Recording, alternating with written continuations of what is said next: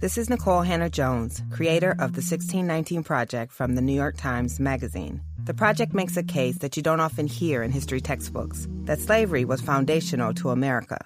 So it wasn't surprising that we ignited a fierce debate among historians about these issues. But that's the power of the New York Times to spark an important dialogue with bold, rigorous reporting that forces us to examine our assumptions. To learn more, go to nytimes.com slash worth it.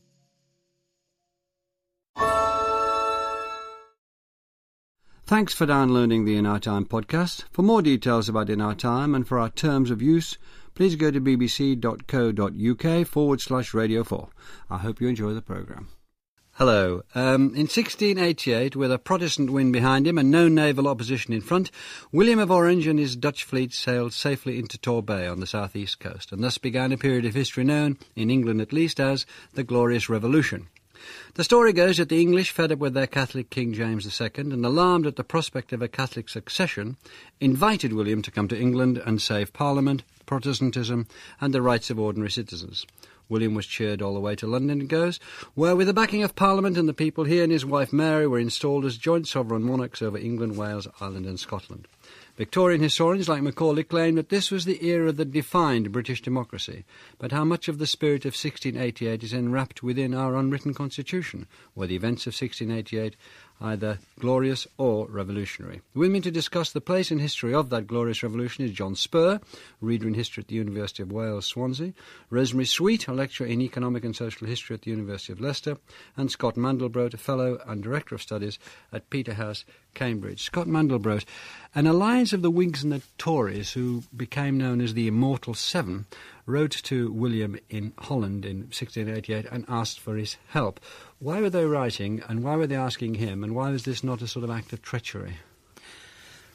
Well, they were writing because they were unhappy personally with the events uh, that had taken place earlier in 1688, particularly with uh, some of the decisions of James II's government, especially concerning religious policy, but also concerning intervention in many of the institutions of the state, and especially those institutions that were held to support uh, the Church of England and the authority of traditional rulers in both local society and national society.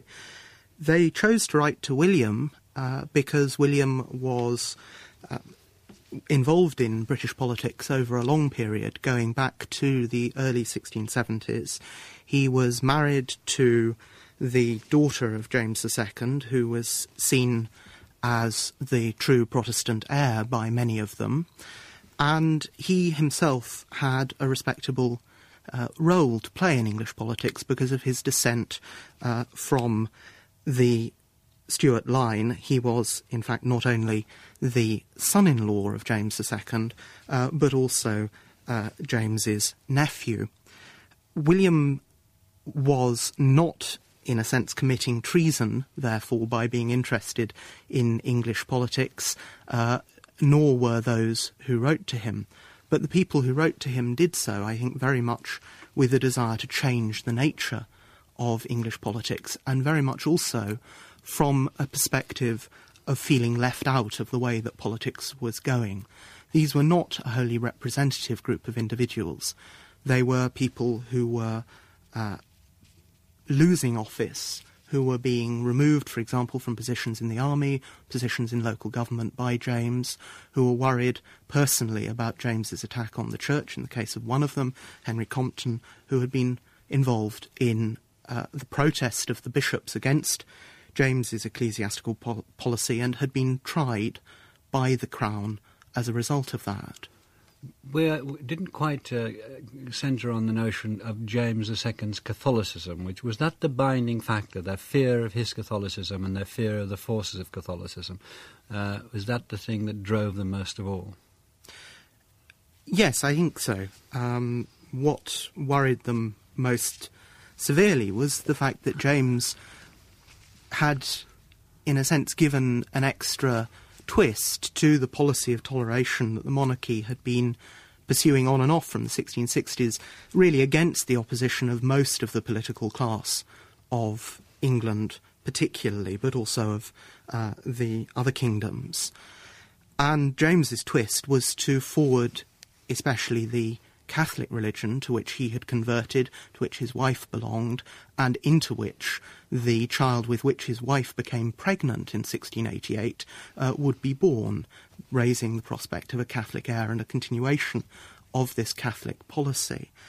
Um, Catholic policy threatened the individuals such as those who wrote to William uh, because it seemed to undermine both their faith in the Church of England, which they'd been brought up and which regarded, in many cases, the Pope as Antichrist, and their position in society, uh, which James's policy of furthering the place of Catholics uh, through appointing Catholics in the army and at court uh, seemed to undermine by removing the prospect of promotion for loyal Protestants. Thank you. Um, can I ask you um, whether you can tell us a bit about the Tories and the Whigs, um, John? Whether the, what what did they stand for then? Uh, and is it was it very peculiar that a few of them should join together in sending this invitation to William of Orange? Well, it was essential they joined together because one of the important points about this invitation is that it's asked for by William. William wants a representative sample of the English ruling elite to write to him saying, please intervene. And so, so he engineered it? He engineers it. There's an Orangist conspiracy, as it's called. There's a conspiracy organised by William's agents in England, which is to a large extent responsible for easing William's intervention. William came to help his allies and to help the English because their liberties were under threat. Their parliament was under threat. Their succession was under threat. That's the way he plays it. Going back to your question, the, the real problem about Whig and Tory are their labels which constantly mutate. They're not set in stone. And one of the real difficulties are that the Whigs and Tories of 1688 are not the Whigs and Tories that first emerged in the aftermath of the Popish plot and the exclusion crisis at the beginning of the decade, nor are they, are they the Whigs and Tories of the 1690s, of the period after the Glorious Revolution. The Whigs and Tories of 1688 are really the people, as Scott explained, who represent the political nation, the aristocrats and gentry who run the country, and who've between them agreed that there's only one group of people who shall be sort of frozen out of the shares of political office, and they're the Roman Catholics. And under a series of legislations passed in the previous uh, two decades, Catholics had been excluded from office. Officially, their religion was banned, but in practice, many of them were allowed to uh, secretly worship or privately worship. But what happens clearly is that James comes to the throne intent on removing those bans on f- public worship for Catholics and those restrictions on their access to office. And he tries to get the, the laws that restrict their access to office repealed. And when he can't get the laws repealed, he asks, uh, he begins to basically subvert the laws himself by dispensing individuals from them. How far, as I asked Scott, how far is this uh, opposition to Catholicism something that is deep in the uh, personalities, in the character, and the history of the, the, the, men involved, the immortal seven, as it were? And how far is it a camouflage, uh, a sort of handy camouflage for the fact that they were, they were losing office, they were losing authority, they were losing access to the king's ear? It's deep. Uh, I think it's a, a taproot of most political action in the 17th century. Anti popery is one of the great themes that runs through 17th century history.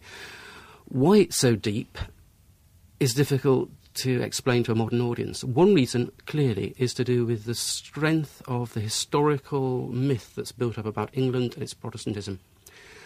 Another reason is to do with the idea that where popery first arrives, in its wake will come arbitrary government, authoritarian government.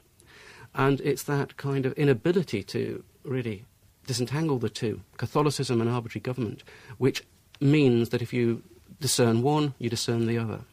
And that almost everybody involved in the Glorious Revolution did fear that Catholics, if they were allowed freedom of worship, would use that as a first step to becoming the dominant and then the only religion. They would, in effect, subvert any toleration they achieved and use it for their own ends to become the dominant power. Um, Rosemary Sweet, does James II suffer from what could be a perennial Stuart problem of absolutist instincts? Uh, is he trying to rule the English in the way that he envies Louis XIV ruling the French? Well, this is a question which historians have recently discussed in some detail, in that some people would argue that James was never intent on absolutism, that he was simply trying to secure a specific end, and as John has outlined, that was greater toleration for Catholics. But whatever the real case may have been, the perception was that he was intent on absolutism and that Louis XIV was his model that there were plenty of people who were aware that there were had were and had been links with the French court that Charles II, of course, had been involved with the French in the negotiations in the secret Treaty of Dover. And as John was outlining, this inextricable connection between Catholicism and absolutism was something which most observers would have been very aware of. And James's actions did seem to smack of absolutism. He was trying to manipulate Parliament. He was trying to pack Parliament so that it would return MPs which would be favourable to his policies, which would enable him to relieve the Catholics. He was being authoritarian in revoking charters which previous monarchs had granted. He was building up a standing army, which it was feared could be used to impose his will, as Louis XIV had been doing in France. And all the time, the English were being fed with rumours, for example, from the French Huguenots who were leaving France after the revocation of the Edict of Nantes in 1685, and were building up this kind of connection between absolutism and Catholicism. So, whatever James II's real aims were, this was the perception, and certainly Stuart monarchs did have a very authoritarian view of government, that they weren't tyrants, uh, they would never have um, behaved in a tyrannical manner or would never have wanted to. But they did believe that they were divinely ordained by God and therefore had absolute authority and would use it. So, in a way, James II raised the prospects of two ancient enemies of England as it saw itself. One was Rome and the Pope takeover, the other was France and the French with whom the English had battled for literally hundreds of years. That was part of it. But what kind of state is James himself in in 1688? After all, William builds a fleet, gets a huge loan, and patiently builds a fleet. His agents are all over London, so one assumes that James had some intelligence of that. Um, um, what? How does he see it coming? Does he see the danger coming? If not, is he the only one who doesn't see it coming? He's certainly seeing the danger coming by the late summer of 1688. And this is when he sets in train a whole series of measures which try and undo the changes of the last three years. That he suddenly suspends all the arrangements for the meeting of the Parliament, which would have um, returned a majority very much in his favour. And he suspends his plans for um, revoking the borough charters. But it all creates hopeless confusion and is too late. And by this time, the, has, the invitation has been issued to William, and people are aware that there is a crisis emerging. And it does seem that his qualities of leadership declined during the late autumn of 1688, and he, he lost his nerve. And, he, and after William landed, he completely panicked, and a series of fatal misjudgments because it wasn't a foregone conclusion that William's invasion would have succeeded at all. And his previous record as a leader was a, as actually being a fairly competent and astute leader. But he lost his nerve and that enabled William to take advantage of this sort of vacuum in authority. Before we move on to the Glorious Revolution, what it, uh, what it, what it uh, marked and what it entailed, let's just finish, finish this story. It seems, uh, Scott Middlebrooke, uh, uh, on paper quite easy. William gets what Napoleon never got, a favouring wind which wafts his fleet across the Torbay. The wind changes one day and we have the famous Protestant wind that brings him over. He lands and he takes two months to get to London, which is sort of the length of an election campaign, really. Um, there's a bit of a scu- scuffle around Salisbury, but James flees. As, um, uh, he doesn't meet with what could be called serious opposition uh, of any sort. Could you uh, tell us why that is? Well, it's quite true that William lands relatively easily, joins troops who've been wa- raised for him in the West Country, and as Rowie suggests, that also um, James loses his nerve, and therefore uh, a commander who ought to have been time, he, feared um, collapses in front of him, flees to London. He was indeed ill um, and suffering from some kind of uh, nasal infection, also from, I think, some form of nervous collapse, perhaps. But the key thing is that although James had been building up the army, uh, and also indeed the navy in this period, he both expected a, an invasion to come from somewhere else. Uh, not unsurprisingly, given the direction that the winds had been blowing in for much of the period prior to November. And he didn't count on the fact that most of his senior officers were going to defect to William. And that was the key factor, really, in transforming. to me. Churchill defected, isn't it? The John Churchill defected. You'd have thought that with the name Churchill, be the sort of person to defect. Well, he, he did indeed defect, and that was in some ways both the decisive military factor in the invasion, and I think one could fairly say perhaps the decisive military factor in Churchill's uh, decisive factor in Churchill's subsequent military career, since he makes his name uh, because of his ability to defeat French generals rather than to win battles under their command, which would have been the situation had he remained loyal and defeated William's invasion.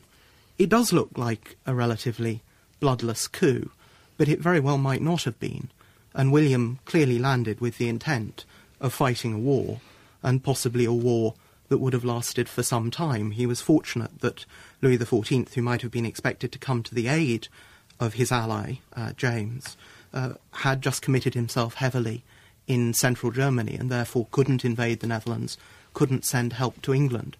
By 1690, Louis is able to do that, and there is a war which William has to fight quite seriously for the possession of his kingdoms. But that war takes place in Ireland rather than in England. John Spurr, do you think that when William launches his fleet and gets to England, gets to Torbay, he's got his eye on the throne? He thinks he will become king? No, I don't. I, I think it's a moot point when that realization strikes him that this is possible. Um, many people think it, it really turns on James's first flight on the 11th of December when James first leaves London, but is unfortunately caught by some overzealous kind of dog. Uh, Because William wanted him to get out. yeah, basically, William was hoping he'd disappear from the Lightly guarded Yeah. palace Yeah, on the river absolutely. with boats waiting to take him to I mean, France. what happens the first time? James is nabbed by some seamen at Faversham, brought back uh, because they think he might be a Jesuit. They're not sure who he is because obviously this is the 17th century. You don't actually, if, if he's in disguise, know what the king looks like necessarily. But he's brought back and then moved again to Rochester, where he's, as you say, left uh, with the doors open and the guards sort of lightly sort of uh, dispositioned. But just picking up a point you made earlier about the, the length of this campaign and the parallel with an election campaign, William brings with him a printing press. And one of his important tactics over those months in November and December is winning the hearts and minds of people. He launches a very extensive propaganda campaign with three declarations, and it's got to be said some bogus declarations are also circulating, promising all sorts of things. I just think it's rather funny. William the Conqueror, when he comes, brings his own castles, sort of uh, prefab castles, Yeah. and William of Orange brings his own printing press. Absolutely. I mean, it's one of the things that William is very astute in the ways of propaganda, and always had been. He'd interfered before in English politics at this level of propaganda, and now he was using this to devastating effect. Can I just ask you, Rosemary Sweet, briefly, before we move on to this Bill of Rights, um, do you think this was more an invasion than anything else? We read from Dutch sources that London was full of Dutch troops, and we've talked about Torbay, and Scott has said, look, he could have had a big fight on his hands, and he might have been in trouble, cause, uh, uh, and so on and so forth. So was this more an invasion just because the fight didn't happen? Doesn't make it any less of an invasion. Yes, I think that's a very fair way of looking at it, and it certainly wouldn't have happened if it hadn't been for the Dutch support. That the Glorious Revolution is something which it is impossible to understand fully without looking at the wider European context. And what we have to think about is why the Dutch were willing to support William. William didn't have troops and ships of his own right. He was merely stadtholder in the Dutch Republic, which didn't give him any powers equivalent to a monarch. He had to have the support of the Dutch and particularly the um, Bos in the Amsterdam stock market who actually put up the loan which would pay for the invasion. And it, what, if William hadn't had substantial support, the, it would have been much less likely that the um, military leaders who Scott referred to would have defected because there wouldn't have been chances of their succeeding against James II. Okay, well, I spent a bit too long on that, so let's get on to uh, 1688. Uh, uh, James II is considered to have abdicated because he's pushed off to France. If they don't try to bring him up, they say he's abdicated, which legitimates, in their view, the kingmakers' view, William and Mary, William nephew of James and Mary daughter of James, to succeed. And in the Whitehall banqueting hall where Charles was first was executed, a bit of unfinished business goes on, and a Bill of Rights is read out to them. Now, what rights? Uh, can you give us the essence of the importance of those rights? And what were they supposed to do? They listened, but they weren't asked to sign it. They weren't asked to agree to it. In fact, William took not the blindest bit of notice of it. But what uh, what was that for, and what did it signify, Scott Mandelbrote? Well, in a way, it was for uh, confirming many of the things that mattered to the governing class that had led the revolution, but that had mattered perhaps in a way which drew on a language of political protest and resistance to monarchy uh, that some of that governing class found distasteful. So that it stressed, for example, the importance of the monarch listening to the subject's grievances. It stressed the necessity of the monarch abiding by legislation and removed from him the right to suspend that legislation as James II had done. It didn't, however, include general statements about religious freedom of the kind that William himself might have wanted. It included some rights that might seem slightly surprising to modern ears, such as the right of Protestant subjects of the Crown to bear arms in order to give them perhaps the freedom to resist their government if it behaved in a way that they found unacceptable. So it was a curious amalgam, really, of rights which were very commonly held to be important by members of the political class, and some rights that hinted at a much more radical view of the role of people in government and a much more conditional view of the position of the executive.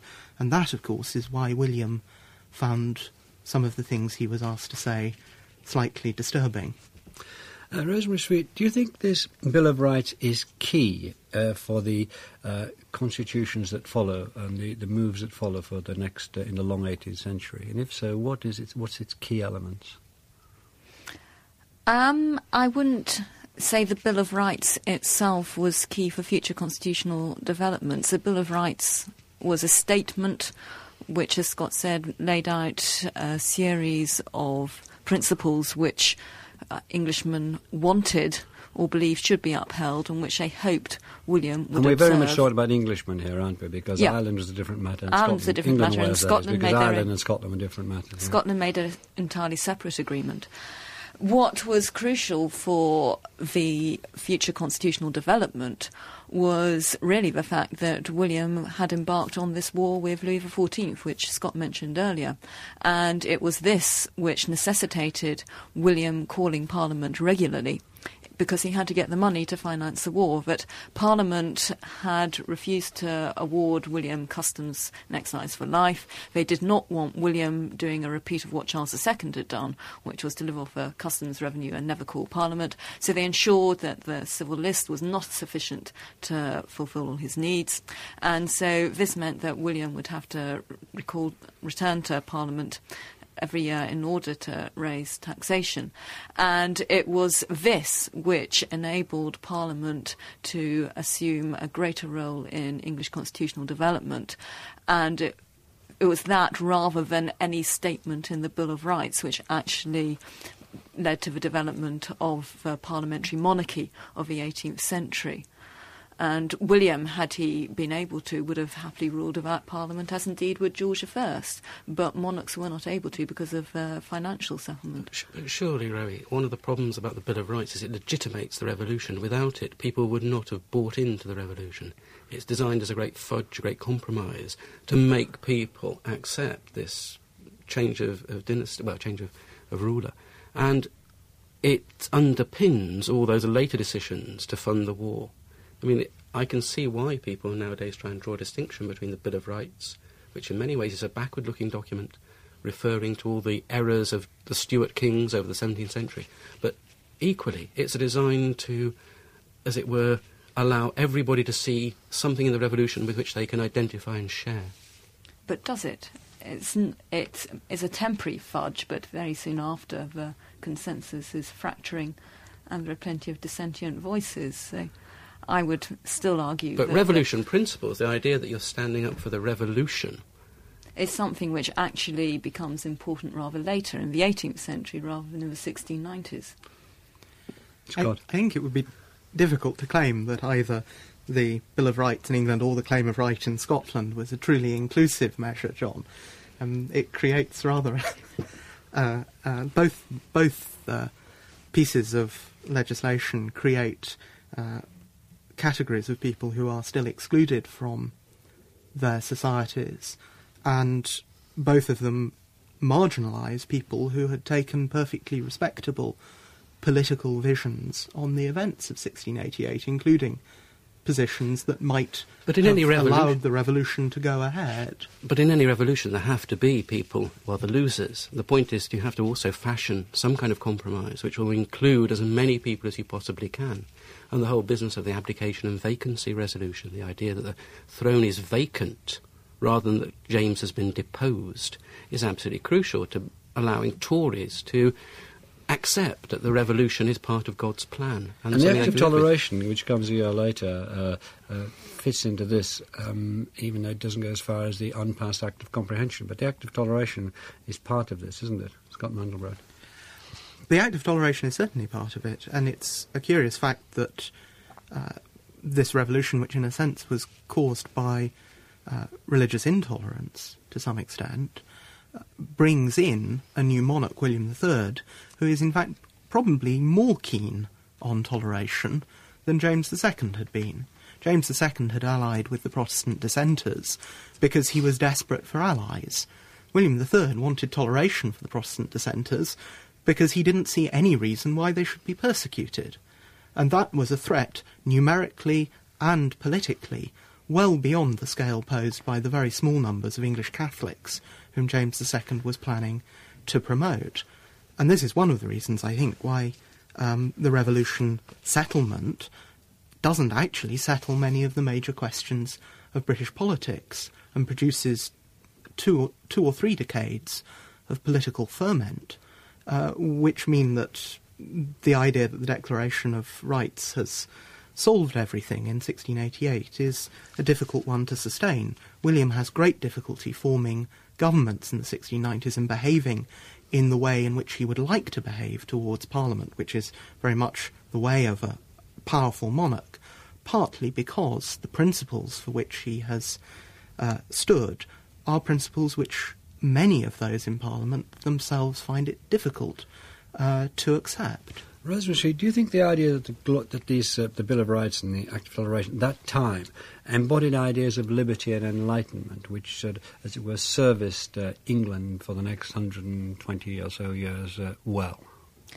At the time, I don't think it had anything to do with enlightenment. Um, liberty, yes, the liberties of um, Englishmen to held parliament and that it certainly was securing liberties in that sense. But the whole association with Glorious Revolution, with toleration, with values which are associated with the Enlightenment, was something which was retrospectively imposed. Just as Locke was retrospectively associated Yeah. with it, although he had very little to do with it Yes, time. exactly. That it became very easy in a hundred years so in hundred years time or so to look back at the revolution and read into it values or ideals which people now cherished in the later 18th century and the 19th century and project those back into But that's very interesting. That it, it's interesting itself, isn't it? Although they didn't specifically say the things it was said to have stood for, yet it stood for things that people lived by. I mean, Walpole was criticised uh, because uh, he, he didn't, uh, he, he wasn't really following the Glorious Revolution and so on. It became something else, didn't it? It became very, very useful. And it became a liberalising and enlightening, uh, enabling force. Uh, well, I don't know about enlightening force, and I'm not even sure about a liberalising force. But We're it talking certainly narrow terms, but I, would- I, I would argue that. But you're the historian. Um, it certainly became extremely important as a p- form of political rhetoric that when political outs wanted to criticise the political ins, what you said was that they were betraying revolution principles because the revolution was held to have established parliamentary monarchy and the liberties of freeborn Englishmen were held to reside in the continuance of Parliament. Therefore, anything which imperilled the revolution settlement and the balance of powers was something which was extremely dangerous. And so, retrospectively, the Glorious Revolution became a kind of ideal which could be wheeled in to attack those who held power or were deemed to be um, manipulating power in a way which was unconstitutional. Mandelbrote, would you like to comment on that? The ideas of liberty and property which dominate mainstream political debate in the 18th century are not the same as the ideas of liberty and property that were held by radical Whigs who had looked to the revolution as a way of changing the nature of English society, and those included men like John Locke. Their ideas are taken up very much later in the 18th century and continue to be, there continues to be throughout the 18th century a stream of criticism which looks to the revolution as having in some sense been unfulfilled. On the other hand, there is a very conservative interpretation of the revolution, which I think does answer to the description that you've given, Melvyn, which is to see the revolution as having changed English society for the better by bringing it back to its true nature. And that true nature is rewritten as a result of the revolution in a number of important ways. Most importantly, I think, in the way in which the idea of toleration, which doesn't always mean what it sounds like it means, but nevertheless some sort of broadness to the English church, comes to be a defining element in the politics and government of the church and the relationship of religion to politics, and therefore, thereby to take out some of the tension that had dominated 17th century treatments of that issue. But on the other hand, that happens largely because of the success, the political success in the church of men who support the, rev- the revolution and the exclusion from preferment of its opponents. So there is always a dimension of conflict, even where there seems to be Irenicism and general agreement. Oh, As right. John Spurr said earlier, it's very difficult to get a grip on the uh, depth and the ferocity uh, and the uh, uh, axiomatic nature of religious feeling and religious intolerance at the time. But can I just ask before we move on, this, this phrase glorious revolution is one which brings a smile to contemporary faces now weary with sort of uh, writing off uh, so much of. Uh, So much positive about the British and English past, but do you think it could still, in any sense, be called the, the Glorious Revolution, John Spurr? Well, it could be if you take into account that it's, or this again is, is a contentious point, that it is relatively bloodless. That for people like Macaulay, looking back from the 19th century, it's the precursor to the revolutions, as they see it, of Catholic emancipation and of parliamentary reform at the beginning of the 19th century. In other words, they see the Glorious Revolution as enabling England to avoid the bloody French Revolution of 1789 or something like it. So the glory resides in that the compromise and the fudge, the realism, the pragmatism, if you like, which perhaps enables us to overcome. Uh, in England and Wales, at least, this, this problem with a, a, a religion was totally unacceptable. And then its compromised nature allows constant reinvention or reinterpretation. There are people quoting it like Wilkes in the 1760s, 100, almost 100 years after the event, who think the Glorious Revolution stands for the kind of platform that they advocate. And they advocate reform of the franchise. And there's nothing about the franchise in the Glorious Revolution. It is not an issue in 1689. So, in other words, it is constantly reformed, this myth, this powerful myth that Scott's just, just spoken about, and becomes really an important linchpin. It becomes used, obviously, against Parliament. The great threat in the 18th century is Parliament, not kings, not over mighty kings, but corrupt parliaments. And it's used against parliaments. In other words, it's used against a different kind of target. So you can see why it was a glorious revolution in England and Wales. It wasn't so glorious if you were an Irish Catholic, though, was it, Rosemary Sweet?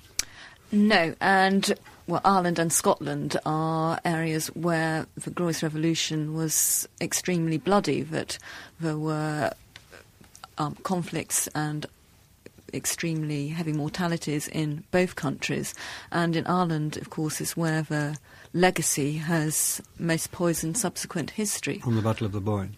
The Battle of the Boyne, indeed, and the Siege of Derry and uh, the other conflicts. And as Scott was saying earlier, it was a conflict which lasted for up nearly three years, and then the aftermath was considerably protracted and involved the expropriation of large numbers of Catholics, their total exclusion from all kind of political life, and it secured a Protestant ascendancy in Ireland, but at uh, considerable cost, and it secured a division in Irish society, which, although the manifestations of this division didn't actually become apparent until the later 18th century, the nomenclature, of course, is one which refers right back to the Battle of the Boyne. The Orangemen and the Ulstermen were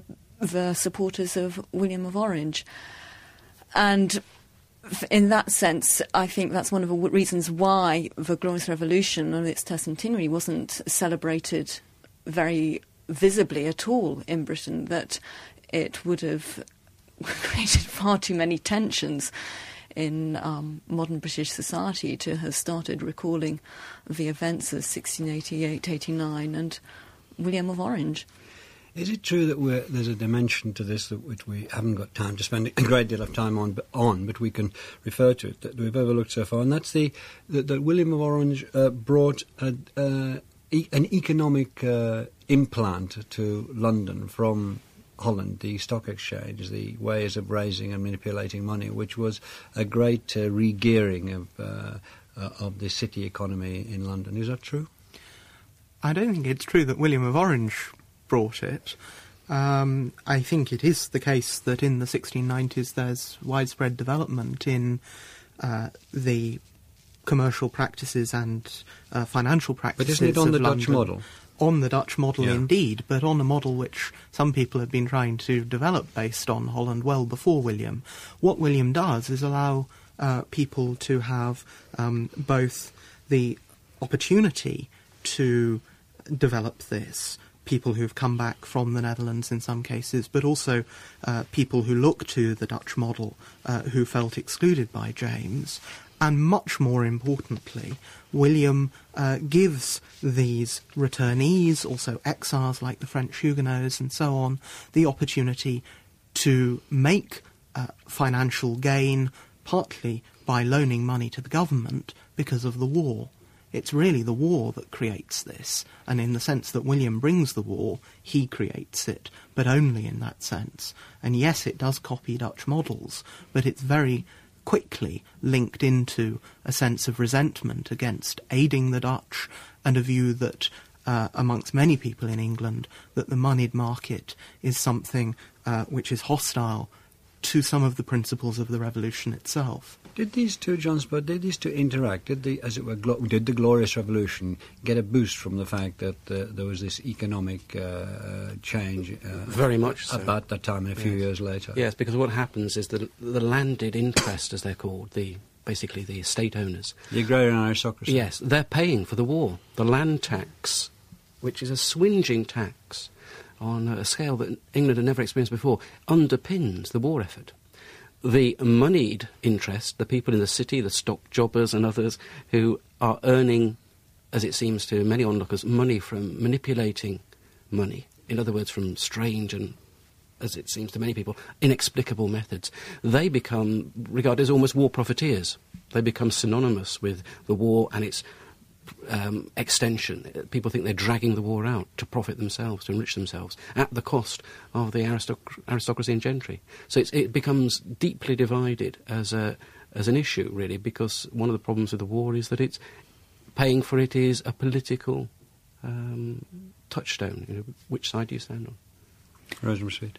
Well, I think one's also got to take into account that there was ongoing economic expansion anyway, which would have happened irrespective of the Glorious Revolution, that England's commercial economy had been growing steadily from the 1670s onwards, and the navigation laws of the 1670s and 80s had enabled um, commerce to expand. And that was why Charles II had been able to rule without Parliament. The increased revenues from customs had given him so much more money to play with.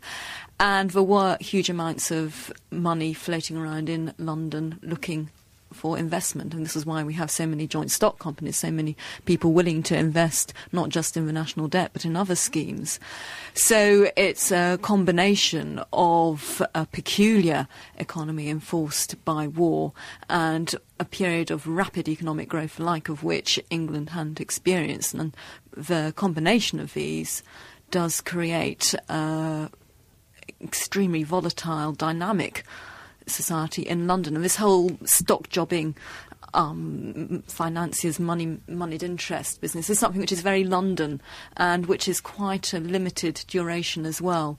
It's not something which lasts for many years into the 18th century. After 17, after well, after the South Sea bubble in 1722, it's a um, syndrome which is already b- becoming normalised, if you like. And the Bank of England's created in this period too, isn't it, Scott Mandelbrote? The Bank of England is, is created by uh, a group of financiers in, in 1694. Yes, it really initially as a as a scheme uh, for loaning out money uh, in order to finance the war effort. But do you see but these, these as mutually, we've got very little time, mutually reinforcing these financial things set in place and the, and the ideas set in place of the Bill of Rights, the Act of Toleration? They're mutually reinforcing in the sense that they allow the government to survive and to win the war eventually. Without that, there would have been major change, I think, in Britain. To what extent they really last as a way of reinforcing one another through the 18th century, I think, is harder to say for the reasons that, that Rowie has given. Thank you very much, John Spurr, Scott Mandelbrote, and Rosemary Sweet. We'll be back next week with uh, literary modernism. Thanks for listening.